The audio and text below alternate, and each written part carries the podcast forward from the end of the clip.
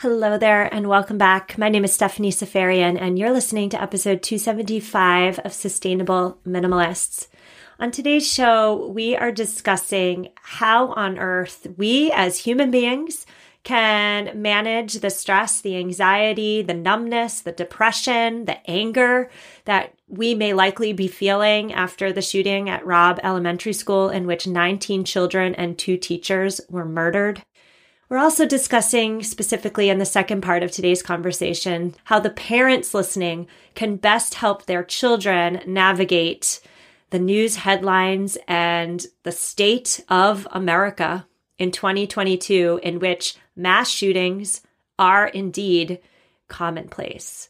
To help me discuss these very important topics is licensed psychotherapist Lena Derhally. She is also the author of The Facebook Narcissist, and she's on the show today to give us some perspective as to what feelings are normal, what feelings may perhaps need some professional help, and how on earth we as parents can help our children if we are also struggling. Lena, really thrilled to talk to you today. How are you? I'm great. Thank you for having me, Stephanie. Again, thank you for coming on. It has been a difficult two weeks for me, for humanity, and especially for the parents listening. I know I personally can't look at the faces of those 19 beautiful children without bursting into tears. And here we are nearly two weeks later. And so I want to talk to you today about the ways in which people can navigate this time in America so before we get into all of that, tell us, Lena, who you are, tell us what you do, and let's infuse a little bit of silliness into this conversation because it's such a heavy one. Tell us who you are, what you do, and your favorite television show.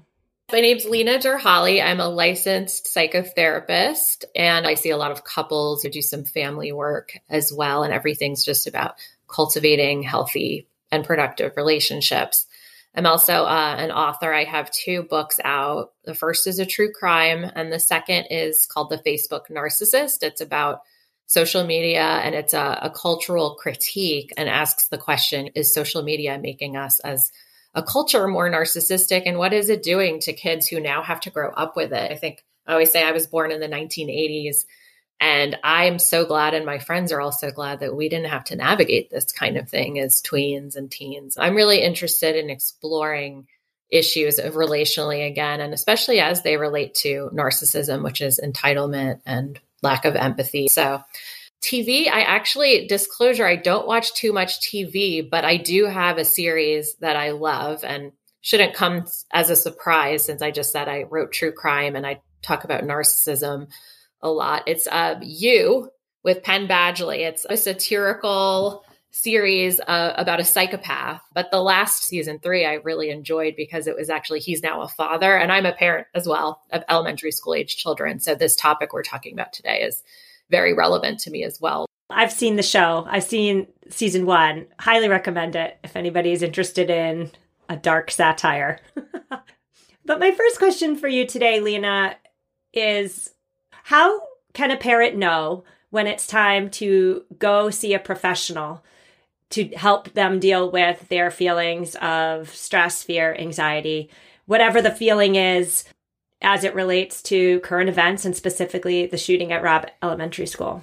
I think that's a good question. And the first word that comes into my mind is overwhelmed. When something feels really overwhelming, especially if it starts to interfere with how you function in your life, and how pervasive it is and how long lasting it is. So, if we're going on two weeks now since this particular shooting, although it just feels, I think, ongoing trauma for so many of us because it's not just this one shooting, although as parents, this is probably the most traumatic since Sandy Hook. And I, I myself, just last week, I dropped my son off at school. And in particular, I was very anxious that day because we're in Washington, D.C., and he was going on a field trip to the National Mall.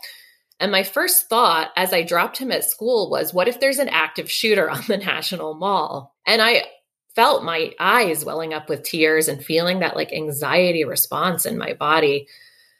And I just thought, this isn't normal. This is not normal for parents to have that be their first thought either when they're dropping their kids off at school or there's something like a field trip where you know where we feel like we can't protect our children anymore. And so i also want to normalize the fact that it's actually normal to still have these feelings of anxiety weeks out. But I, I think just in general it's so nice to have extra support to talk to someone. And so it may just be that you know, I'm just a little more anxious than usual. And it's not enough just to talk to friends or a partner or family anymore, um, just to have that extra support. But in general, I think it's good no matter what the circumstance. But I definitely think if you're having nightmares, if you're feeling out of control, if every day you're feeling this pervasive sense of anxiety about your kids being at school or going to a grocery store, going to a movie theater, that it might be an indication that you might want to talk to somebody who's a professional.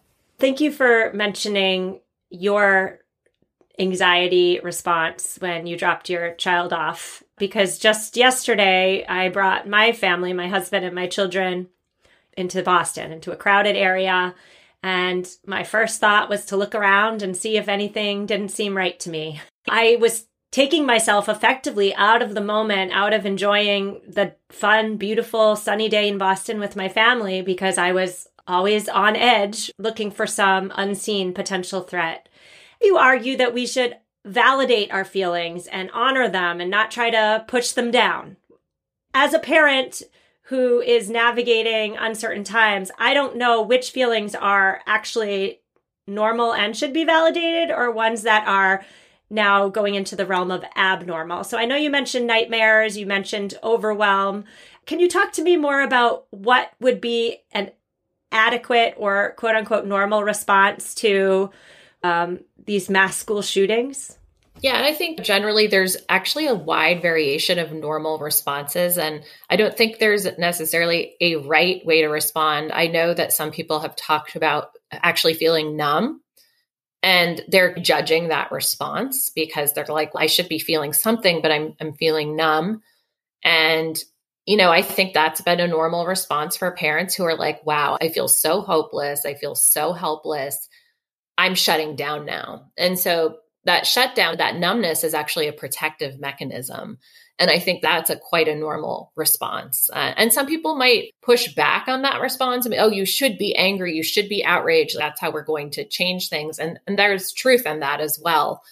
But I also um, want to say that if people are feeling a bit shut down or immobilized or just like, it's also because we haven't been given much motivation to feel hopeful. Every time something happens, we're just totally immobilized by this powerful gun lobby. Anybody who has any ideas or wants advocacy for any type of gun control, even extended background checks, it's like it's shut down. And so I think that's a normal response. I think feeling just a little bit anxious and not even being fully aware of it. Like you may actually feel in your body that you're dropping your kids off at school and it may not be in the forefront of your mind. Like I said, I was like, oh, is there going to be an active shooter on the field trip?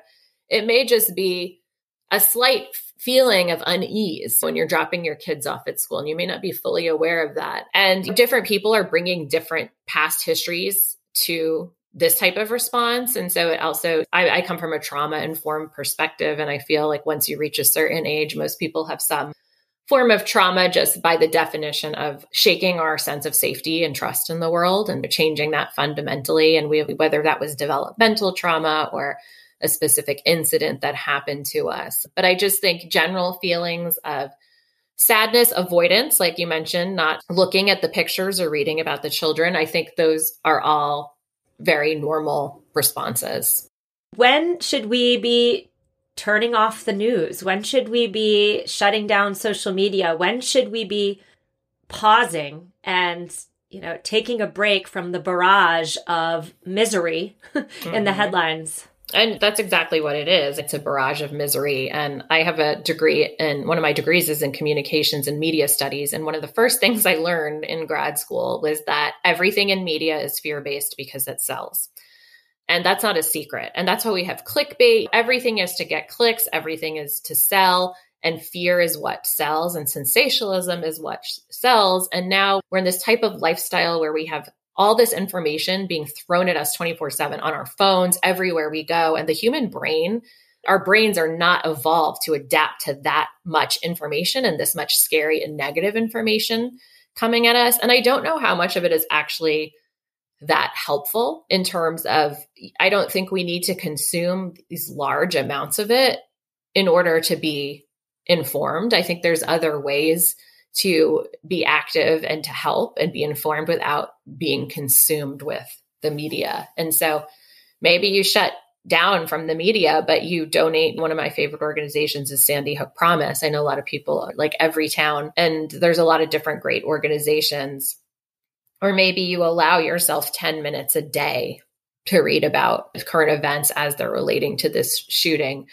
But generally, I think people know themselves. And I have lots of friends who are just, it evokes so much of a response in them to read about these children and these teachers that it overwhelms them to sobs, uncontrollable sobs. And at that point, you have to take care of yourself. You have to step away from that. It is too much for a lot of us. You mentioned donations there, and that brings me to my question about action. This podcast is my form of climate action, actually. I, when I first had kids and I was becoming more aware of eh, the environmental issues that would directly affect their futures, I didn't feel as though shutting down the news and turning off social media and effectively, you know, covering my hands with my ears was the best response for me. And so that's how I turn to action in the form of this podcast, action in the form of hopefully, fingers crossed, educating others. Can you talk to me about the importance of action as it relates to healing. Yeah, I think that is it's the number one form of healing in my opinion. I think what people get tripped up on is they think it has to be this huge action. And that's where we feel hopeless. We don't think these little kind of small things that we do to contribute are meaningful. But I think everything we're looking at from, like you said, climate change to anti racism to all these types of activism, anything we can do, that's what helps us feel a little bit better and more in control. Anxiety is all about feeling out of control, that we can't do anything. But there are a lot of things that we can do. And I think the best thing we can do in these situations is channeling sadness and anger into action and finding an action that makes the most sense for you. And so while those may not be like these, I'm not going to change the world with any of this, it's still something that makes me feel like I'm contributing to the solution instead of the problem. Yes. You had mentioned the power of the gun lobby earlier. This is my little way to fight back against the power of the fossil fuels industry, I suppose. I'm just one person, but doing something, whether it makes a difference or not, it makes me feel better and it makes me go to bed a little bit easier and it reduces a little bit of my anxiety. So if that's the only good that comes out of action, then I'm going to keep doing it every single day because at the end of the day, I can again sleep a little better. So we're going to take a quick break, Lena, but when we come back, I want to ask you a couple questions on what should we be saying how should we be talking to our children about what happened at Robb Elementary School? So we're going to get into that after a quick break. If you've been paying attention, you've likely heard something about gut health and why zoning in on your gut health is so darn important. You need EQ's Daily Women's Microbiome Defense. It's a three in one capsule that supports your digestive health and promotes gut barrier protection.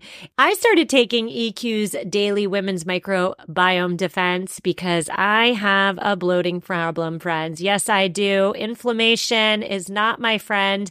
Since taking one capsule a day on an empty stomach with water, I have noticed more energy improved skin, and here's the big one reduced bloating. Head to myeq.com and use code sustainable for 15% off Equilibria's microbiome defense and so much more.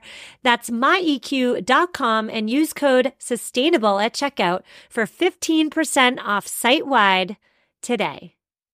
Nothing nurtures the world above better than the soil below. And that's why I am so excited to introduce you to Coast of Maine.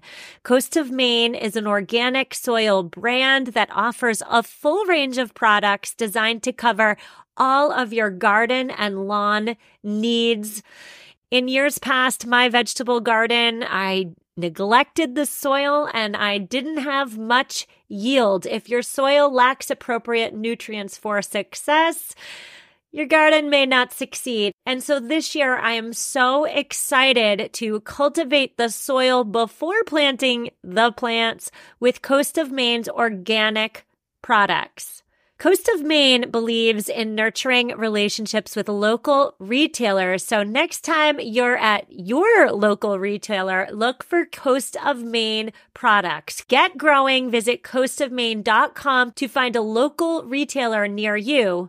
coastofmaine.com. And we are back with Lena Derhally. She is a licensed psychotherapist and the author of The Facebook Narcissist. Lena, before the break, we were talking about our response as adults, as humans, as people who are experiencing trauma every time we turn on the news. But for our second part of today's conversation, I'd love to speak directly to the parents, to the uh, listeners listening who have children. Perhaps their children are asking questions. My children, I should say, are not because they're young. However, I do know that my eight year old practices active shooter drills at school. So she might not be asking me any questions, but active shooting drills and mass shootings are a way of life for kids in public schools these days. How should we be navigating that and them? Should we be bringing it up? What should we be saying? Help me out. Yeah, I think that's, and again, it's so individual and it depends on the child. And as I'm thinking about this, I, I have a seven and a nine year old who practice active shooter drills. And my nine year old in particular, he falls on the more anxious side just generally. Like he is, he worries a lot. And so there's a constant, for me, it's constant trying to make him feel safe, as safe as possible. And so for, the, for this particular situation, I did not want to talk to him about it because I if he didn't hear about it, he he would come to me if he did. And I'll, I'll put that with the context that he was actually in a real lockdown drill a few weeks ago because a lot of people don't know about this. It really wasn't major national news, but we had a school shooting at a high school, private high school here in Washington, D.C., where again, it was someone, an 18 or early 20s he got some guns from Northern Virginia, rented an apartment, and had assault rifles and was spraying bullets from a window into the high school at pickup. And we actually, you know, have friends who attend that school, but nobody died. There were injuries, but nobody died. So it wasn't, it didn't, again, really make the news. But while that had happened, my son was after school at doing a flag football game with friends. And thankfully, my husband was with him, but they locked down all the close by schools. And so they were told there's an active shooter, you have to go in the gym. And so there, there was a lot of chaos around that because this was the first time where it's not a drill. This is an active shooter lockdown. And my son was terrified.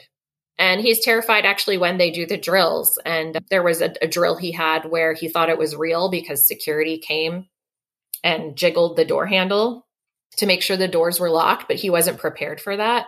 And so again, he came home and told me how scared he was because he thought an active shooter was coming in. And so in those situations, so I'm starting with my oldest because he is an anxious child and he worries a lot. And so for him in particular, I really try to be very gentle and careful with what I say. And so when the actual lockdown happened, I reassured him by saying, well, it's really good that they locked down all the surrounding schools because they're being extra cautious to be safe. And so they're really making sure that you're safe.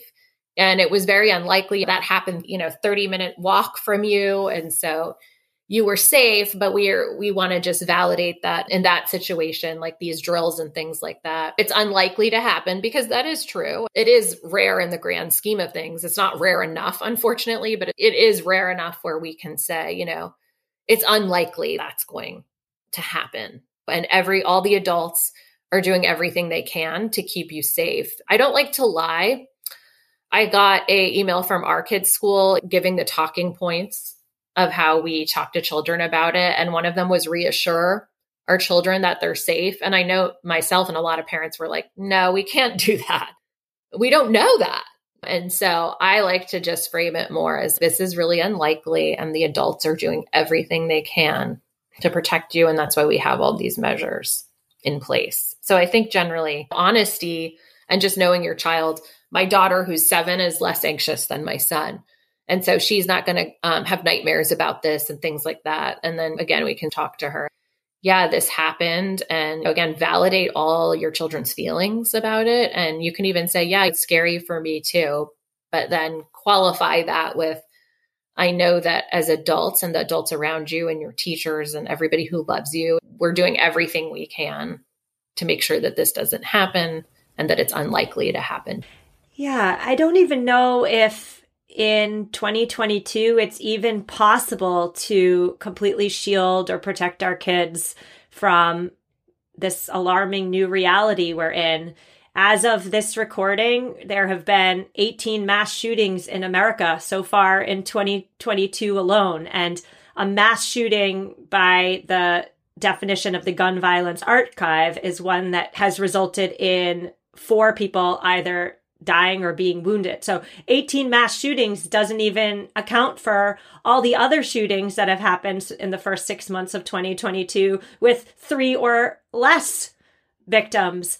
And so I guess my point there is that we can't completely shield our kids from something that is just so prevalent, so part of daily life in this country at this moment in time. I wanted to ask you, though, also about routines and rhythms and schedules. I believe, and please correct me if I'm wrong, but I do believe it's important to create and maintain would be a better word maintain a sense of normalcy so doing the same things you've always done in your home the chores keep getting done the soccer practice still gets attended should we be changing our lives in response to a tragedy such as the one we're discussing today, or should we keep on keeping on to create that sense of normalcy for our children? Yeah, I think for our children, it's so important, especially after this pandemic of two years where there has been a lot of upheaval for children. We really need to create, continue that normalcy and that structure. And after that flag football practice my son had where he had to go into lockdown, next week we put him back in. And that was just to show him that it's okay to keep doing, you know, we also don't want to shut down completely. And we want, I wanted to model for him that like we just, we keep st- sticking with our structures and our routines. And I do think it's good to shield them from as much of the gory details as possible. And, and maybe again, that looks like having a balanced conversation with, okay, if this is what you should do if you encounter this, because that's the reality, but balancing that again with keeping up with our normal routines because kids we can't put this on them either this fear and all of this. It is really important that kids grow up feeling that normalcy and that structure and that safety. And so i think that to your point that that's a really good thing to try to continue to do. And i think back to the beginning of asking when should someone look at seeking more professional help about anxiety and things like this? One of the things I try um, to be conscious of is that a lot of anxiety was placed on me as a child sometimes. And I think it wasn't intentional. It was to protect me. So i there was a lot of stories where seatbelt when you get in the car. Never go swimming alone because there's all these horror stories of what could happen to you. And i grew up having a lot of anxiety around things like go on an airplane or getting in a car without my seatbelt. So i'm a very cautious risk averse person when it comes to things like that and I've actually made a promise to myself that I don't want that to be put onto my children as and so I think I think it's really important that we again as parents try to maintain that safe space for our children and try to be as calm as possible. That doesn't mean not showing emotion because I think it is important to model emotion. You know, I think if we're getting to a point where we feel like we can't be a safe space for our kids or we're losing control or they're really absorbing a lot of our anxiety, that actually would be a good indication to maybe get some extra help of managing that anxiety. I mean, again, I just keep wanting to go back to normalizing how dystopian and awful this is. That it's not normal where anybody can get these death weapons. They can just kill so many people in a minute or less than a minute. And it's not normal. We should feel all the feelings. And again, all those feelings are normal, whether it's rage, whether it's deep sadness and hopelessness or numbness. I hope that in some way, even if we do feel numb, it inspires us to take some kind of action, whatever makes sense to us, because at the end of the day, we just have to continue to stay hopeful, even in the face of the adversity, and, and claim as much power as we have as individuals. I was talking to somebody in my life about how there's so much in this world for me to be depressed about and sad over. And his response was that there is so much more good in the world than there is bad. And at the time, I think I probably rolled my eyes and said, Yeah, whatever, you're so out of touch. But his words stuck with me. There is more good in the world than there is bad. And I am clutching to that goodness today and always. Thank you so much. I'm glad that we can have this conversation and I hope that it helps people. Listeners, I have linked to Lena Derhally, her book, her website, her social media in this week's show notes at mamaminimalist.com forward slash 275. Now, I know I told you we were going to talk about eggs. We will talk about eggs. We're going to get to those next week. I will see you next week. Reach out to me if you need me or if you just want to say hi. I'll see you on Tuesday and take care.